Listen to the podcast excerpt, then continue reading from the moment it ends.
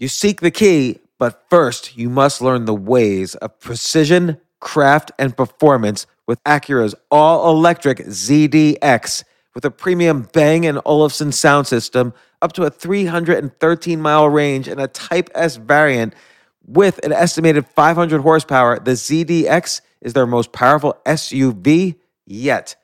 Unlock the energy when you visit Acura.com to order yours today. Okay, let's do some quick math. The less your business spends on operations, on multiple systems, on delivering your product or service, the more margin you have and the more money you keep. That's obvious. But with higher expenses on materials, employees, distribution, and borrowing, everything costs more. To reduce costs and headaches, smart businesses are graduating to NetSuite by Oracle. Here's the thing information is power, information is money. Literally, the currency of today's world of, of entrepreneurship is information. And if you could bring all of the your the information about your business into one dashboard, this is incredibly valuable. NetSuite is the number one cloud financial system, bringing accounting, financial management, inventory, HR into one platform and one source of the truth about your business. With NetSuite, you reduce IT costs because NetSuite lives in the cloud with no hardware required, access from anywhere. You cut the cost of maintaining multiple systems because you've got one unified business management suite. And you're improving efficiency by bringing all of your major business processes into one platform, slashing manual tasks and errors. This is so valuable. You just hit a button and you can see all the information about your business instead of having to like call five different departments and get all these emails and put it all together and make sense of it. Over 37,000 companies have already made the move. So do the math, see how you'll profit with NetSuite. Backed by popular demand, NetSuite has extended its one of a kind flexible financing program for a few more weeks. Head to netsuite.com slash James. netsuite.com slash James. netsuite.com slash James.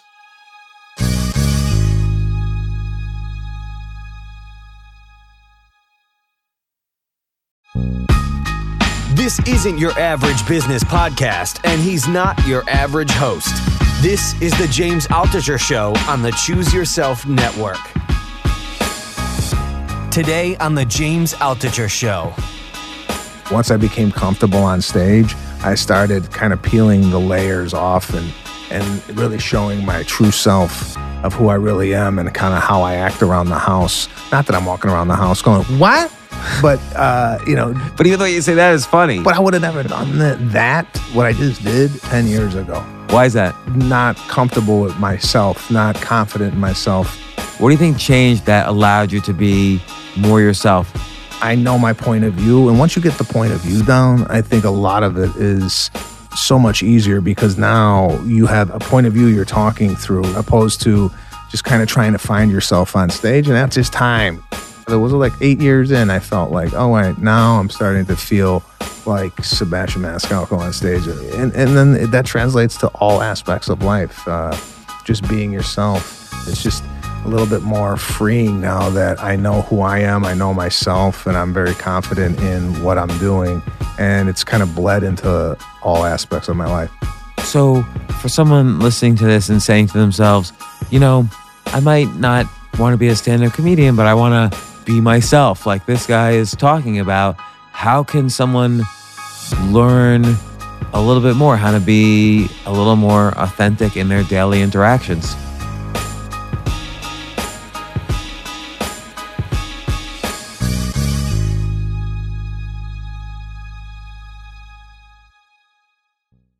So excited to have one of my favorite comedians, Sebastian. I'm gonna, I'm, I hope I don't brutalize your name, Sebastian Maniscalco. You got it. You got it. So uh, you also your your book just came out, Stay Hungry. I got it in advance. I read it. It's excellent.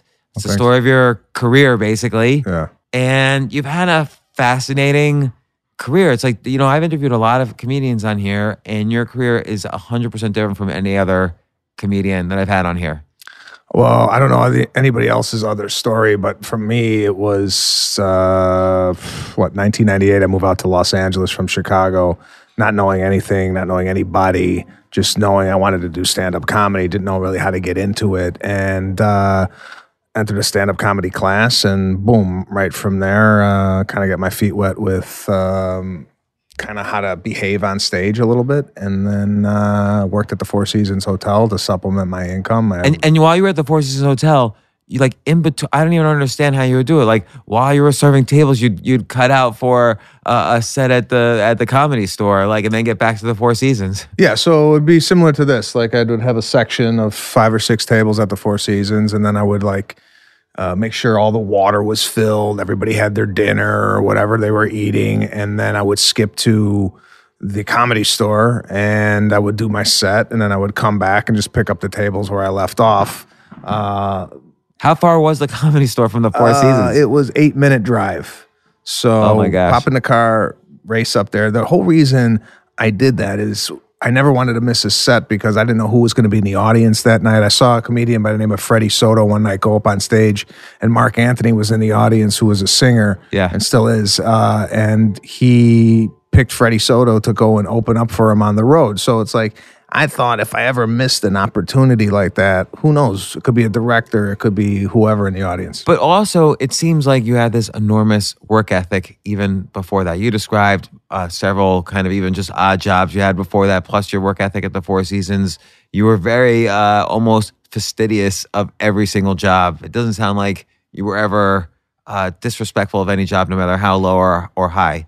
And I think that uh, Yeah. applied over to comedy. So it's not like you were performing badly at all these other jobs because you were this screwball comic and then you were just you know, fastidious about that. It seems like that was all throughout your career. Yeah, so the whole uh, work ethic was instilled in me as a young kid. I mean, I, I had I was cutting lawns when I was a kid to make extra money. I uh, worked at Fuddruckers. I worked at Olan Mills Portrait Studio. I was dr- dressing up as Captain Morgan and going into bars and passing out shots. So nothing I took, uh, any job I ever took, I ever, I really, really respected the work and needed the money and and wasn't shameful or bashful at all about you know making a dime. Um, I just I, my, my parents were charging me rent right after college. I was paying three hundred bucks a month to live in the house I grew up in. so there was uh, those those lessons early on kind of instilled in me that you have to be able to uh, provide for yourself. And you're right; it kind of mirrored itself with comedy. I'm like, if I want to do this, I got to get up on stage four or five nights, at, uh, four or five times a night. to Four or five times a night. I would try, yeah. I would try to bounce around like whoever uh, was having a show. Like if, if you were doing a show, I would get in touch with you. As you know, I'd do your seven o'clock, then I'd go bounce and do a eight o'clock over at Dublin's, and there was a sushi house at the time called Miyagi's that had comedy. And Dublin's was was one of those places that also seemed to attract a lot of talent. You know, and Yeah. that's where you met a lot of people. That's what you met uh, Andrew Dice Clay, where you you that did give you an opportunity. You went on the road with him. Or is that is that where you met Andrew Dice Clay? or is that I where you met- Vince Vaughn? Uh, Vince Vaughn at uh, Dublin's, and then Andrew I met at uh, the comedy store. Right, right. So again, you go out, you have to put yourself out there in order to kind of be in the mix. Because again, you don't know who you're going to meet, you don't know who you're going to start talking to. Next thing you know, boom! If I wasn't at the comedy store that one night and Dice Clay uh, was there, I would have never gotten the opportunity to go on the road with him.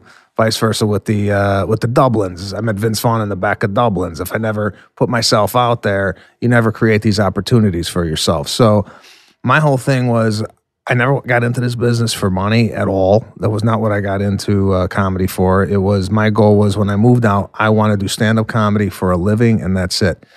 Uh, I just wanted to pay the bills. And and so so let, let me address that, and I hope I don't embarrass you with it. But like, so just for some some statistics, first you've done three Showtime comedy specials, right? And um, but really the main way you're you're I would say you're probably one of the most successful road comics ever. Like that's pure road, meaning it's not like you have this massive TV platform and then you get paid 20 million by Netflix.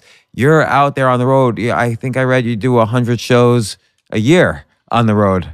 Yeah, that's how I established the the comedy. Uh, as far as I didn't, you're right. I didn't have any TV. I didn't have any film to back up my uh, my road work. Normally, some of these comedians they have a big TV show and they tour off the popularity of the TV show. And, and not that that's bad or good. It's it, but, it's almost like in a, a more pure way. Like you didn't let anybody, like you didn't let any network executive deem you the next prince of comedy. You kind of just, I want to explore this. You kind of like did it on your own to the point, and this is maybe the embarrassing part. Forbes list you as making $15 million last year just from uh, road shows. I mean, I'm trying to think of other comedians. Maybe Bill Burr is like that a little bit. Uh, there's not that many comics I could think like that uh, have that where it's purely they just they built their career on their own you know hands and feet i don't know what the expression is but they without any it's not like that it was without any help but you again you know like i would say and this doesn't put down their comedies at all but like amy schumer who's who's great but she had the tv show inside amy schumer she had the comedy roast on comedy central you have uh, louis ck with the show louis and and his specials were, were hitting big before then.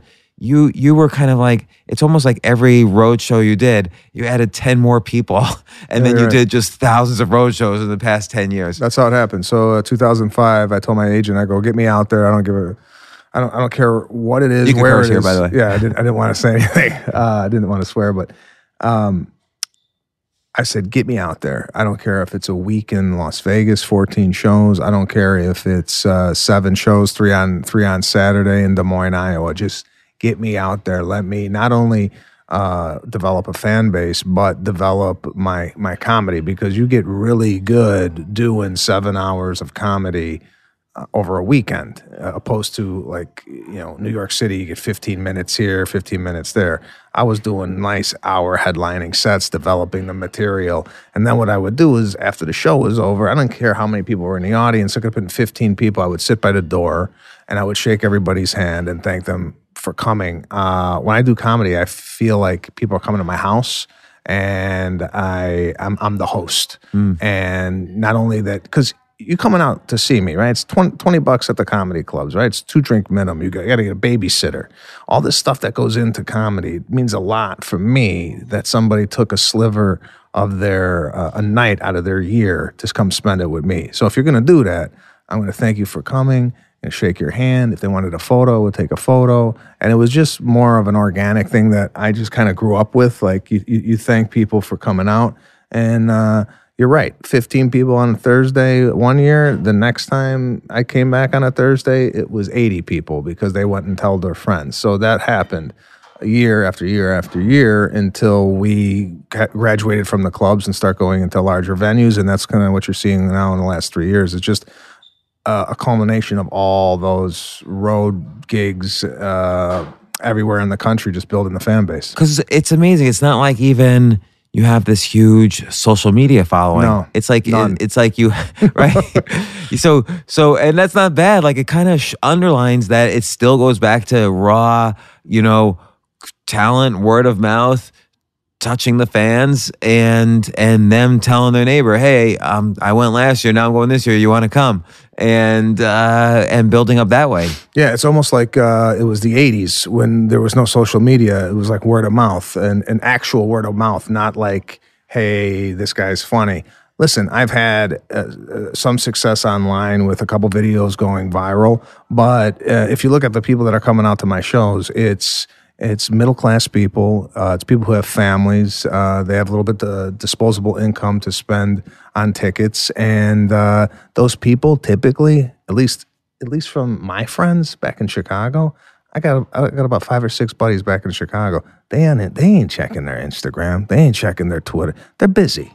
They're working. They're raising a family. So uh, my social media numbers do not match at all the numbers that are coming out to see my shows. I mean, if you look at my Instagram, it's got like half a million people, and I'm going to Toronto and I'm playing an 18,000 seat arena on Thursday night. It just it, does, it doesn't make sense. Right. So how do how do those 18,000 people in, in Toronto how do they even hear that you were going to appear? Because so many people are focused on social media, like, and that's where people consume their news now.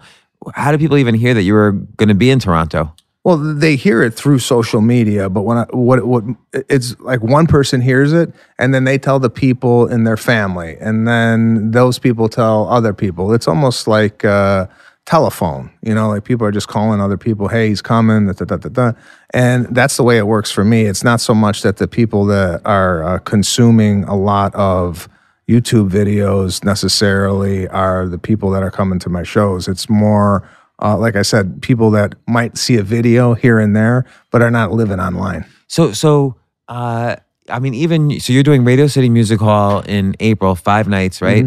I think you sold out in 30 minutes after five the. shows. We didn't know how many to add. I did. I didn't want to do too many, but I wanted to do just enough because we're filming a special there, April twenty first. So we put, uh, and I think two on sale at, at first, and then they went fast. We put another two, and then we put another one, and we could have kept going, but you know, New York City is one of my biggest markets, and I didn't want to. Uh, Because A, like be- all of Brooklyn, it probably goes to see you.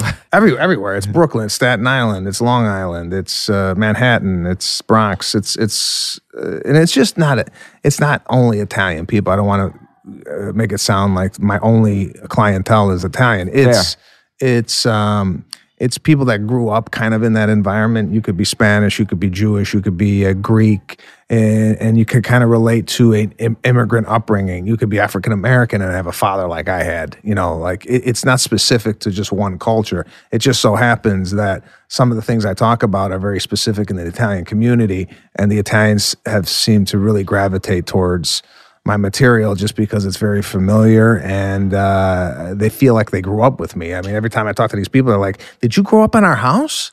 You're talking about my father, like you know him." And uh, that, for me, has been a, a big key in my material is that that uh, that nuance of of comedy that kind of uh, is very specific in in that type of family. Look, I want to I want to talk about that nuance in two different ways because I think being uniquely you is part of the reason the word of mouth spreads.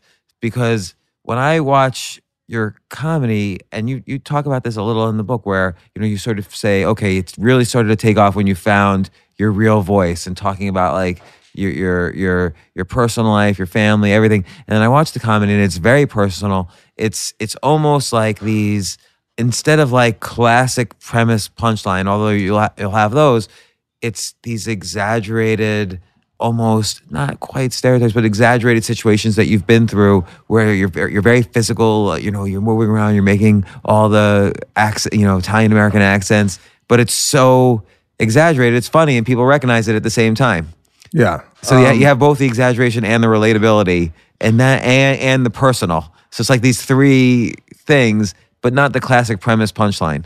Yeah, there's no like like you're right. There's no like uh set up punch. There's like I'm not sitting there at my house writing these jokes out.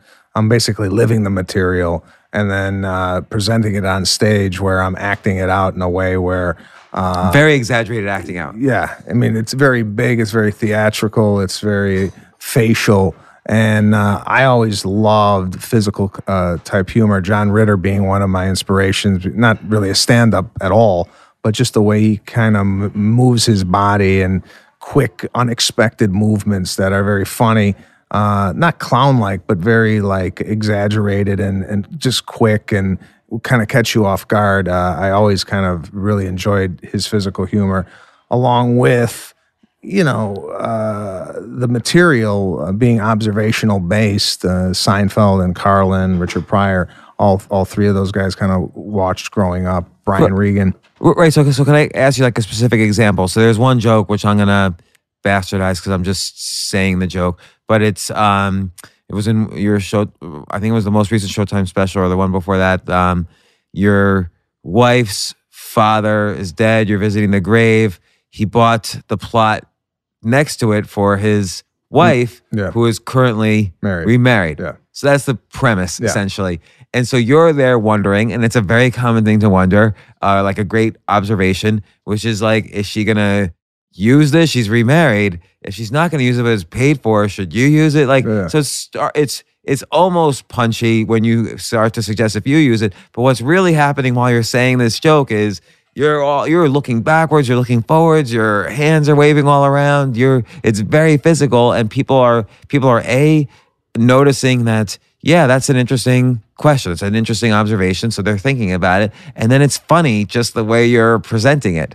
Well, yeah, you could just say the joke like you just did and not act it out. But what I want to do is, And, but then it wouldn't be funny. Like I, I'm just making an observation, and it's not funny if you just if you Yeah. don't act it out. it could no, it, it could be funny. You could get like a, a chuckle, uh, if you just said it that way or if I just said it that way. But what I want to do is I want to take the audience member to the cemetery with me Right. and walk up to the grave. And I think I take a knee in the bit and I do like the sign of the cross and I'm like weeping. But at this time I'm weeping, I'm thinking about what you just said about you know who's using this plot you know and and it it adds another dimension when you start transporting people from where they're at because a lot of people might think about it like they, they listen to a joke they might think about it and they create it in their own head but i want them to let me do that for them and they they could actually see me at the cemetery. So it's like these little mini scenes i want to create on stage as opposed to having them formulate an idea of what that might look like. Right, because it's an interesting observation because there's all there's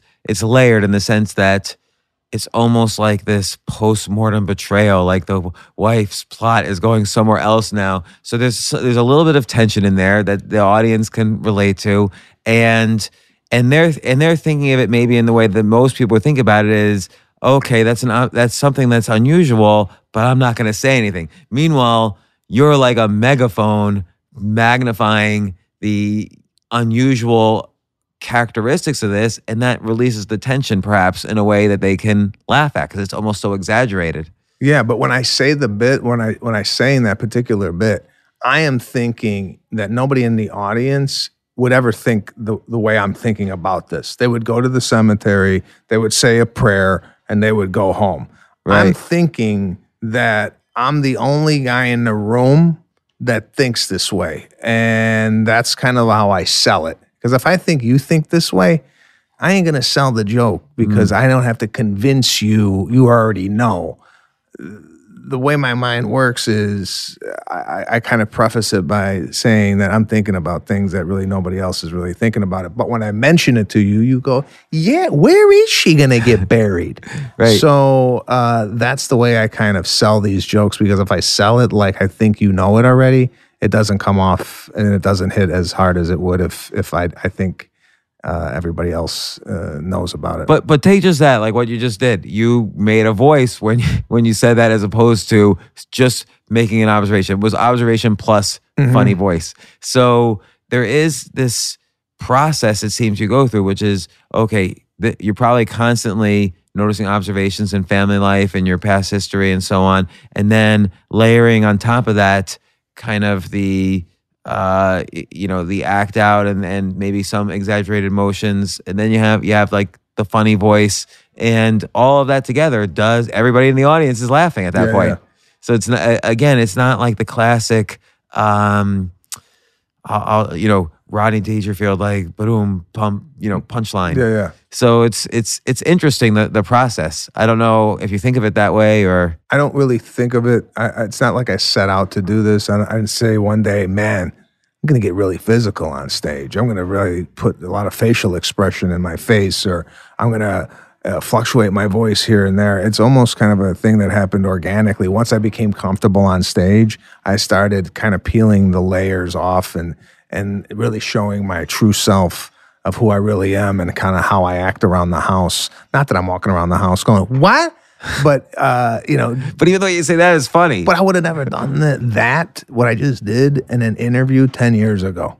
You know, Why I is that? Be, uh, not comfortable with myself, not confident in myself that that might be funny, or uh, even even interviewing, even going on these TV shows that I've been on today. I noticed that what I was doing on these TV shows, I would have never been able to do ten years ago because I would have not allowed. I would have been editing myself. What What do you think changed at some point? So you've been doing comedy, let's say, for for twenty years almost, or maybe more, maybe less. 20. Twenty. So uh, what do you think changed around year ten that allowed you to be more yourself, both in terms of talking about your personal life and in terms of like this almost persona that you that you're comfortable with now? Yeah, it, it was just that comfortability on stage, that knowing whatever I kind of uh, play through this instrument is going to be funny because I've honed the instrument so so much over time that I know that uh, whatever whatever I might be talking about, it could go spin class with my wife. It could be going on an airplane. It could be me going to a tech business, which I recently did to see how people behave now in the new uh, work environment. I used to work at United Airlines when uh, 1996, and there was cubes. You sat in a cube and you went home.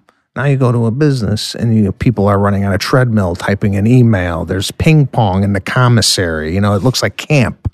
So anything that I put, kind of put through this filter, I know my point of view. And once you get the point of view down, I think a lot, a lot of it is so much easier because now you have a, a, a point of view you're talking through opposed to just kind of trying to find yourself on stage and just you know when i first started i was completely angry. I was not likable. I didn't laugh at myself on stage. Nobody was in on the joke. Uh, you know it, it, the way i think is a little absurd but i made it sound like i was talking at the audience rather than like hey everybody else outside this room is crazy. We're the normal ones. You know, like I, I, was talking at the audience like they were the problem. So again, that's just time. It takes time to kind of feel comfortable on stage. And after uh, 2005, it was like eight eight years in, I felt like, oh wait, now I'm starting to feel like Sebastian Maniscalco on stage uh, rather than a, uh, a copy of of him in, in some distorted way. So, uh, and and then that translates to all aspects of life. Uh, just being yourself. Like I, I was a little bit more introverted when I first started doing comedy. Even when I would check into a hotel, I didn't really talk to the anybody. I would just head down it, you know, get the key. You know, now I come in, hey, how you doing? How's it going? It's just a little bit more freeing now that I know who I am, I know myself, and I'm very confident in what I'm doing and it's kind of bled into all aspects of my life.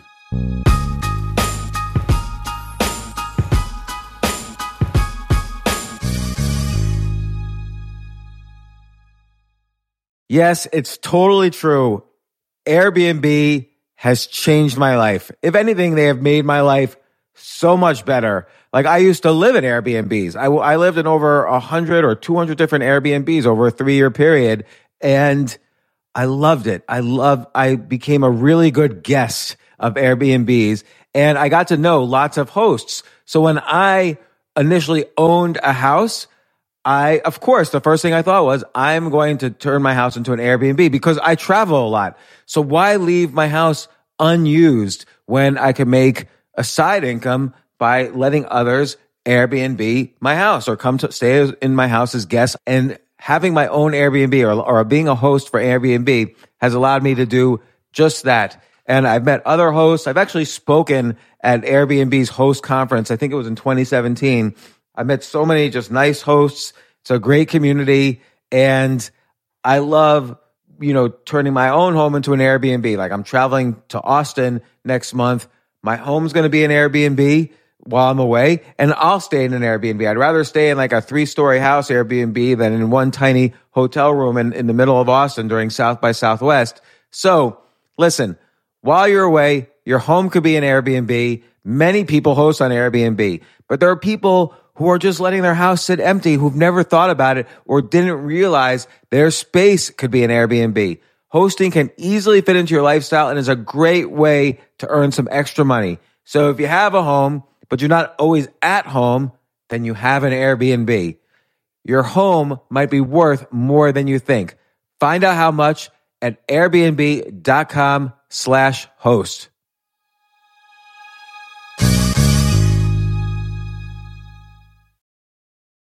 I remember last year I was asked to go speak at the Norway Business Summit, and I was so excited because side by side with the Business Summit was the Norway Chess Summit, where I would get to see in person Magnus Carlsen, the best chess player ever, playing chess.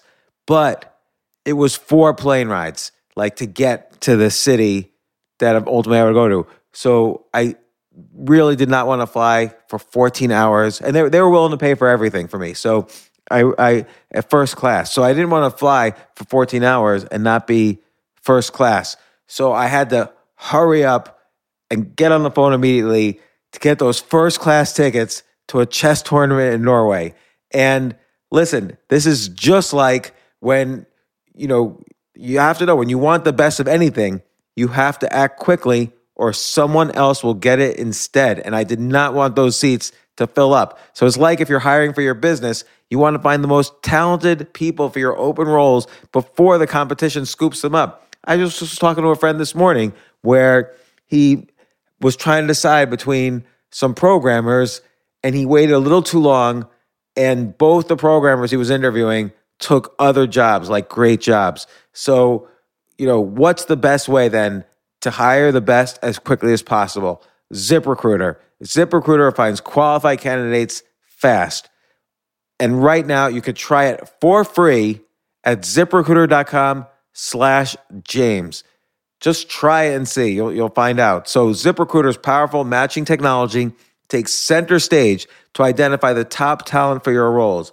Immediately after you post your job, ZipRecruiter's smart technology starts showing you qualified people for it. And I know this because one time I signed up as an employee, potential employee on ZipRecruiter, and I got nonstop. Really, I was, even though obviously I wasn't looking for a job, I love what I do, but I just wanted to see what would happen because they were a, a, a sponsor of my podcast.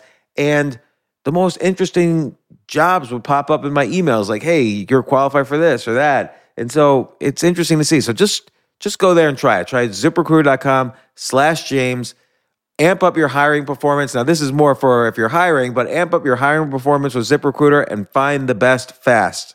See why four out of five employers who post on ZipRecruiter get a quality candidate within the first day. Just go to this exclusive web address right now to try ZipRecruiter for free ziprecruiter.com slash James. Again, that's ziprecruiter.com slash James.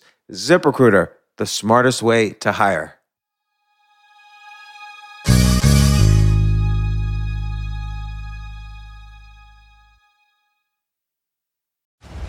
On May 10th, Kingdom of the Planet of the Apes is coming to IMAX and theaters everywhere. This summer, one movie event will reign. It is our time. They stole my village. I know where they're taking your clan. Bend for your king. Never. Kingdom of the Planet of the Apes. Only in theaters May 10th. Tickets on sale now. Rated PG 13. Some material may be inappropriate for children under 13. Like for someone listening to this and saying to themselves, you know, I might not want to be a stand up comedian, but I want to be myself. Like this guy is talking about how can someone learn a little bit more how to be a little more authentic in their daily interactions like is there a way to kind of skip part of those 10 years if, even if you're not going on stage seven times a night? Uh, whatever it is it, doesn't have to be stage. It could be whatever you're doing uh, and i think over time you'll begin to you know peel those layers off. Whether you want you want to be an entrepreneur you want to be a musician you want to be a teacher whatever it is i'm sure when you come out of college and you're teaching a class uh, you're not the same person as you are when you're 40 years old teaching that same class because you have all that experience to draw from so i don't think there's shortcuts i don't think you skip 10 years it's you gotta you gotta go through the the the time and the pain and, and, and to really find out who you are. And it, it, doesn't have to be, like I said, I'm just speaking because I went on stage to do it. But if you're a businessman, it's like you got to be in there at uh, six o'clock in the morning, pounding the pavement, trying to, uh, to make money. And, uh, and again, it might not happen a year, two, three, four years, but is, if you feel passionate about it, the whole thing is passion. You got to feel passion what you're doing. If you didn't feel passion and doing these uh, these three t- three times a week, you're doing this right. You, you, I, I would tell if you're not passionate about it. I could tell right away that you really care about this thing. You took time to read the book. There's a lot of people that don't even read the book, or they read a couple pages, or they'll get like a synopsis or whatever. The the fact that you know you took some time and, and did some research tells me that the guy's passionate about what he's doing. So you can't really substitute that passion in anything that you're doing. So what I would advise these people out there that are listening to your show, if they have a passion and then they want to be themselves and, and whatever, you got you got to go out there and and and work. I mean, like, there's no. I wish I had like a magic formula to tell you, yeah, by 26 you could be doing, uh, you could be headlining theaters across the country. It's just, it might happen, but uh, I don't. So, so, so, so let me ask it in a slightly different way. Not not is there a way to skip it but let's say you did build up authenticity i don't know in your cubicle at you know united airlines or whatever. Could you then translate that authenticity into another area? Let's say you want to reinvent yourself and now you want to be in another area of life. A lot, of people reinvent them want to reinvent themselves at age 40 or 50 or whatever.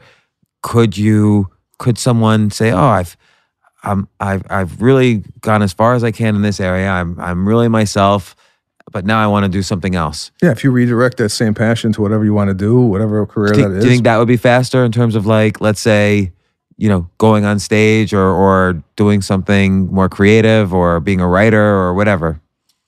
um, I don't, I'm not sure I understand the question. In- what in what do you terms mean of- by faster?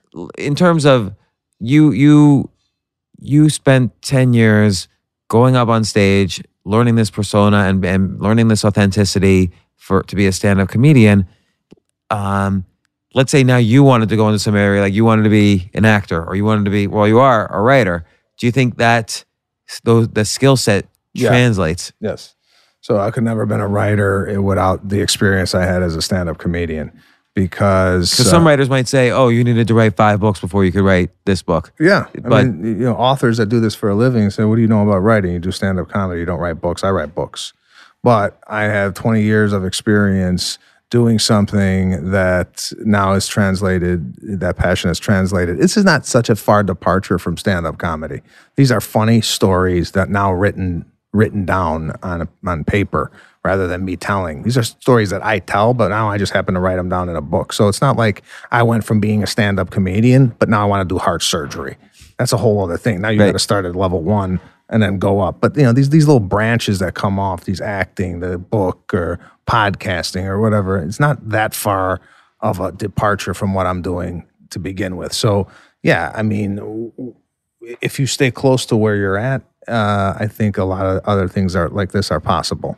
But if you want to do something completely different, again, you got to you know look at like Michael Jordan when he went from basketball to baseball, he had to start in the minor. He didn't cross over and go right to the White Sox. He had to start at the at the bottom and work his way way up. Helps to be an athlete. That's that's what he had going for him. But the skill set wasn't as as great as to get him into the uh, major leagues. Well, what what I love so much about talking to stand-up comedians and successful stand-up comedians is that most people don't realize how it's it's like the hardest skill ever. Like you could be, I mean, because there's not just one skill. It's not just about being funny. It's about understanding the crowd. It's about likability. It's about uh, doing these, you know, different types of act outs in, in a joke. Uh, there's so many of these sub skills. Like, what what were skills that you were developing, even like I don't know, in the past five years that surprised you as new skills that you had to learn? Um, new skills that I had to learn. Um, well, recently I had to learn to play to larger audience on a consistent basis. Uh, when you go to a 3,000 seat theater, it's a lot different. I mean, the intimacy is kind of not there. I mean, when you're in a comedy club, you're literally feeling the person dying laughing in, in, in front of you, and you could feel that. You feed off of it. In the theater, it's a little bit different because a little further away, uh, the ceilings are higher. The laughter might get lost. Sometimes you think you're not doing as good as you are because you're not really hearing the laughter as you would in a small comedy club. So there's an adjustment period that happens when you start jumping from these smaller venues to these larger venues. So I kind of had to learn to play the jokes a little bit. Uh, first of all, even even bigger because now you're in a bigger space. You know, I mean, I I I'm not I'm not. Uh, we're sitting down, right? I'm I'm talking to you. I'm not going to act out my material as, or if I'm going to do an act out talking to somebody, it's not going to be big here because it doesn't need to be. But yeah, you have to you have to learn that even when you do a big movement in a smaller room, it doesn't even look right because it's like if I, if you're on a little small stage like this and I'm like I'm moving around up there like like an animal, it, it just it doesn't translate. Like why is this guy so? Why is he so big for the room? You know, you kind of have to adjust your material and your uh, facial expressions and your act outs to the size of the room. So that's one thing I had to, to kind of learn. Uh, other than that, um, you know, you have to learn the business of this too. Uh, there's a side of it where you just think a lot of comedians think, oh, you know, if I'm funny, I thought this when I was in, when I was in what four or five years. I'm like, I got like 45, 50 minutes of material. Why am I not headlining clubs? Well, because I can't draw no people there. You know, the, the comedy club owner is not going to tell you to come and you got nobody in the seats. They got to pay the rent, they got to pay the electricity bill, and and you got to understand that as a comedian that like this is not like fun and everybody goes up and does their comedy sets and it's just it's just not like that. So you have to you have to and take this seriously too. You got to promote. You got to come down. You got to do the podcast. You got to go on the the TV and and and get people to come there. Like when, when, I used to do radio at six o'clock in the morning, the guy used to pick me up and he, oh, I, I bet you hate this. No, I, I don't hate it. I'm I'm promoting my show. Why would I hate telling people that I'm coming to their city and have them come out? What's the hate about that? Why? Mm. Because I'm up at six o'clock in the morning. Big deal. You know. It's again. This is like the work ethic, the staying hungry. That's why I got the book. Uh, that's why I entitled the book "Stay Hungry." It's like you got to have that appetite to want this bad, and once you get to the, the, level that I am, you still have to stay hungry to stay there. You know, if I if I if I figured now, hey, I'm I'm doing eighteen thousand people on a Thursday night. I got this. No, what my thing is, eight, those eighteen thousand people that are coming to Toronto on Thursday night, I want to give them such a good show that they leave out of there and they tell another eighteen thousand people, you got to see this guy when he comes back. Because my biggest fear, and I a lot of people are like positive. You hear a lot. I'm sure you interview a lot of people that they're like so positive. They're always thinking, "Hey, this is." Po-. I I live in the fear of no one coming to a show ever again. So that fear is what drives me. It's not the fear of. Uh, it's not the, like it's not like uh, I, I see the Rock a lot on Instagram, and he, the guy is like smiling. He's like, "What's going on? Everybody's excited." Isn't it? That guy's like a positive guy. It's not that I'm not positive. It's just like I am so fearful of losing what I have gained, that's what drives me to to keep going, to keep writing new material, to hoping these people come back to these shows. It's not so much a positive; it's more like a living in a in a negative space. Well, I think actually there's a lot of research that shows that's actually better for success. Now, The Rock, of course, is an exception for a lot of reasons, but uh, uh, let's say your your uh, positive goal is to lose a lot of weight and look great, and then you'll be happy. Well, the problem with that is you might achieve those goals and then not be happy. And so you then you kind of are soured forever on the notion of positive thinking. Whereas if you think to yourself, oh, I better not eat this food because I'll get sick and die younger and be miserable and That's whatever. I'm living. Yeah, that that actually drives you more to not eat the food as opposed to the positive visualization. It's funny you bring that up because I recently I've gone through that. Like I recently had a baby ten months ago, and I, I gained a lot of weight last year, eighteen pounds to be exact, and I'm I'm thinking to myself, I don't want to keep doing this because I don't I want my daughter to have a father for a good portion of her life. Not that I was going to die, but that fear of death or that feel of not being healthy or maybe having a heart attack stopped me from, you know, eating at one o'clock in the morning and going out and whatnot and leaning a cleaner lifestyle. And, you know, going to work out tonight. Actually, I would never work out at night uh, last uh, last year, but now I'm dedicated to, you know, they got a that, didn't have a purpose before, but now I got even more of a responsibility to to be healthier. When you're single and, and you don't have a family and you don't, you know, kind of living and floating through life, you, you don't have anybody that you have to be accountable for. But when you have a wife and you have a child, then life becomes a little bit more. Uh, I don't want to say serious, but it's like you, you, you know, you have a little. I have a little meatball at home, depending on me, so I, I have to be, I have to be right for her. Um, you know, when you started, let's say 10 years ago, you started getting more personal, and this is this relates to having a daughter. Um, how are you how is your family comfortable with you kind of telling all these stories on stage? I imagine most of them are true or related to the truth. Uh, was that ever an issue? Yeah. I mean, yeah, but, but your your wife, uh, Lana, sounds like she's very supportive of your career. She's involved in it. Um, so maybe there was there's somewhere in the middle. Yeah, the personal stuff tends to listen. I haven't had any problem with my family at all, except for one joke that I can't tell. But uh, how come you can't tell it? Because it's my mother told me don't don't talk about it. that was that was the one thing she said. Just like just leave that alone. Um, my my wife's family has been very very lenient on letting that me talk about them. There's a lot more that I want to do, but it's one of those things where I want to be invited back to Thanksgiving dinner over there. Right. You know, it's like you got to, write, you know, the difference between my wife's family and my, my family, my family, you could rip to shreds, right? And everybody's got thick skin. On my wife's side of the family, they're a little uh, sensitive. So they not might not be able to laugh at themselves uh, as as we do on my side. So yeah, I, I you know I, I make fun of the families, but uh, you got to draw the line somewhere, um, and I think I know where the line is. And so, so um, when you were starting, and you were starting to realize, like, oh, okay, I'm not. I keep doing all these angry jokes, but I'm not angry. Uh, and uh, and you probably weren't very likable uh, what to the audience because you were so angry. Even they were they, they were like, "Who's this angry guy?" Uh, what were I mean, what were some of the kind of techniques or or whatever you used to become more likable on stage to have more do more crowd work or have more control over the audience? Like, what were the what were the sort of initial skills you started working on other than just the basic humor? Well, I was told that I was angry from a comedian. I talk about it in the book that a com- comedian came up to me after I did a set and said, "You're way too angry, not likable up there." And she was a veteran comedian, so I took it to heart. So I went home. I started evaluating the tapes. I used to tape my sets. I audio record them now, but I used to tape my sets and watch them back. And I go, "Wow, this I am angry. I, there's there's some adjustments that need to be made." But again, it's not like I went up the next day and completely got rid of all the anger. It, it takes a while to then, you know, just going on stage and, and getting heckled and having four people in a night on a Saturday at 1.30 in the morning. Uh, I went to Saudi Arabia. I played in front of 300 women who had veils on.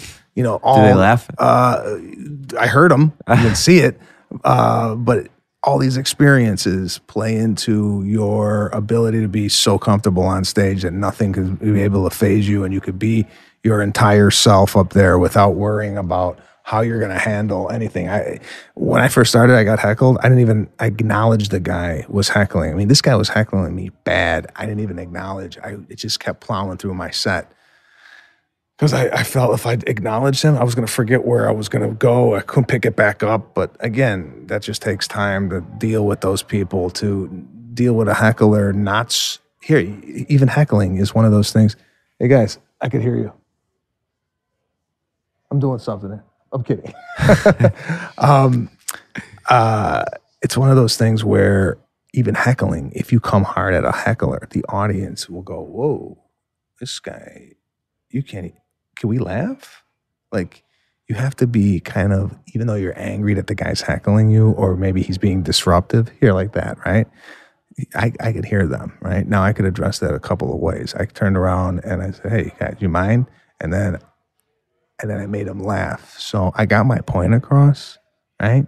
But I made them laugh at the end. So everybody they shut up, but I don't come off as like an asshole. And you have you actually I like the techniques. You have some some you have you have a breakout section with how to deal with different types of hecklers because there are many different varieties of the breed. Like the drunk heckler, you say, um, you know, something like, "Aren't you ashamed of yourself right now?" aren't, you, Or- yeah, aren't you embarrassed? That Yeah. was like one of my titles to my act. And if you come to my show and somebody's misbehaving, and I say, "Aren't you embarrassed?" The whole crowd, you know, turns on that person, and because they know the the saying is mine, and and that's one and it's way. really relatively safe. It's not attacking. No. person. like if it's a drunk woman, for instance, which you really can't.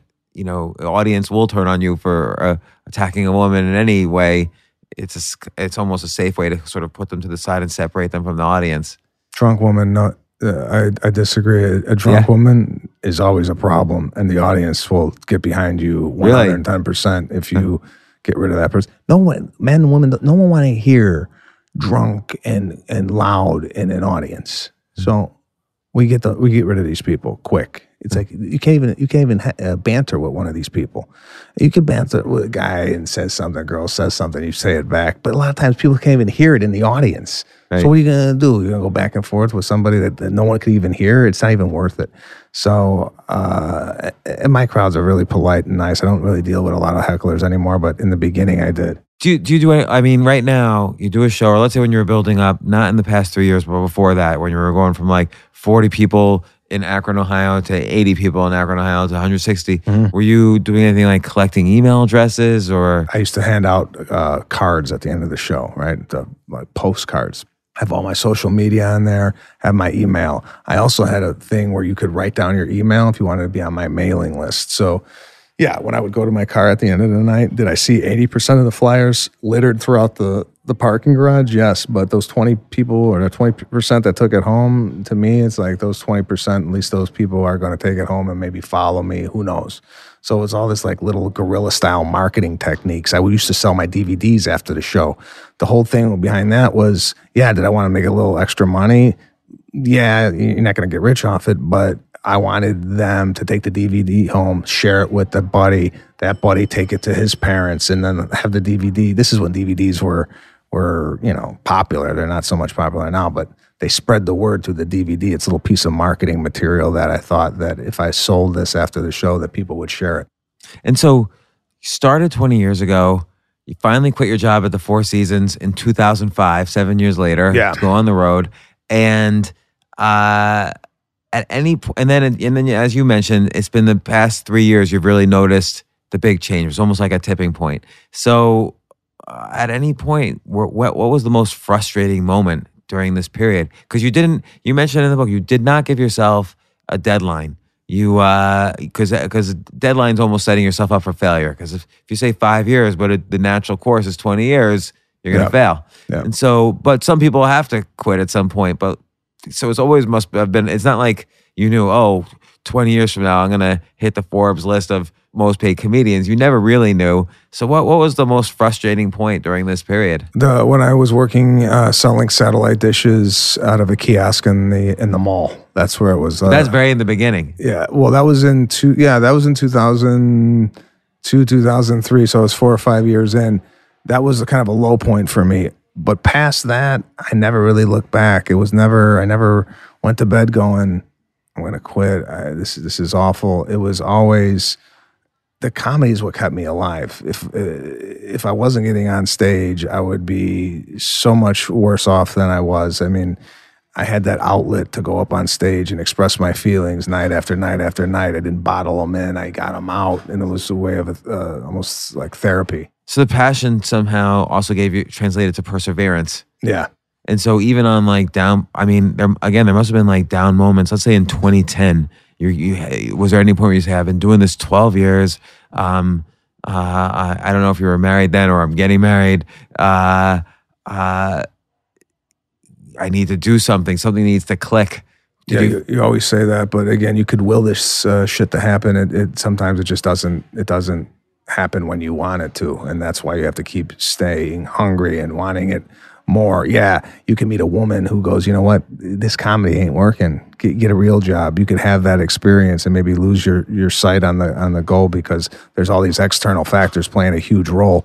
But thank God I met a woman who is so supportive of, of what I was doing and and and 100% behind me. Even my parents, you know, a lot of people get into this entertainment business. They got no support system. They're like, oh, what are you doing with this? You're never going to be nothing doing a comedian. My parents could have told me that. What are you doing? A comedian? Come on. But they they they backed me and they were uh, emotionally supportive, financially supportive, and uh, and and here I am, you know, at the at the Four Seasons Hotel doing this. Even this even this uh, show that you do, I guarantee you, your audience doesn't know who I am, which is excites me. Well, and it's fascinating, and and and we'll we'll close with that because uh, your story really is an incredible story in comedy, in that you you personally built up your audience. You kind of like I don't want to say you forced it to happen because obviously there's so much work and so much talent and and skill that was developed, but you did it. There wasn't like you were leaning on. Um, network executives to to say, Sebastian, we're gonna now put you in five movies and then you're gonna sell at every stadium.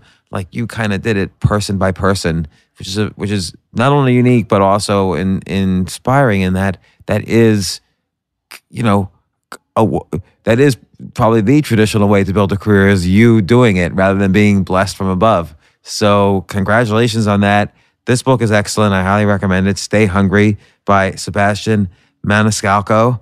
And uh, your specials on Showtime, your three specials on Show- Showtime are fantastic. Uh, I'm Yeah. going to check out your your Radio City Music Hall next month. Uh, Yeah, April. April, I'll be at Radio City, and and to your listeners, uh, I also have a podcast called the Pete and Sebastian Show that we do once a month. on Sirius XM, right? Uh, yeah, and then it's also a podcast on Apple, so they could check out that if. Uh, I know your your listeners are big podcast people, and even even your listeners. If I could come on here today and get a, a few fans from from your your fan pool to me that is is is well worth it because uh, again, you never know. Some some people might be listening to this. Uh, Who's this guy? I, I, you know, I, I don't like him or what what have you. But there's always those people out there that don't know. We, me and my manager were talking about it today. I'm I'm I'm flying underneath. There's a lot of people who don't know who the hell I am, which is great, and it means there's more out there. Yeah, I think it's just going to get bigger and bigger because you're already doing so well. It's just going to keep happening. Yeah, no, it's good. I, I'm I'm blessed, and I, and I appreciate you having me uh, on the show to talk about the the book and my career. Yeah, thank you so much, Sebastian. Thanks. You got it.